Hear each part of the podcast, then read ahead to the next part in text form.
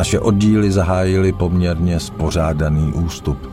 Nepřítel dotíral pořád zuřivěji a když už se zdálo, že se ústup změní v úprk, zazněl zřejmě rozkaz. Zadul Juliánův roh a v zápětí jsem viděl, jak se na Taranovi v čele ardenských žene na bojiště.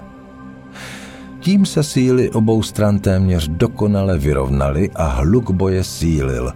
Stále sílil a stoupal k nebesům, jež se nám otáčela nad hlavami. Pozoroval jsem boj skoro čtvrt hodiny a musel přiznat, že se naše oddíly neustále zvolna stahují. Pak se na temeni vzdáleného kopce náhle vynořil jednoruký jezdec na obrovském rudočerném strakáči.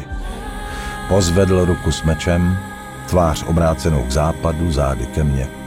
Několik dlouhých chvil stál zcela nehybně. Pak máchl čepelí. Ze západu se rozezněl zvuk trup, ale zpočátku jsem neviděl nic. Poté se objevila řada jezdců. Úžasle jsem zíral tím směrem.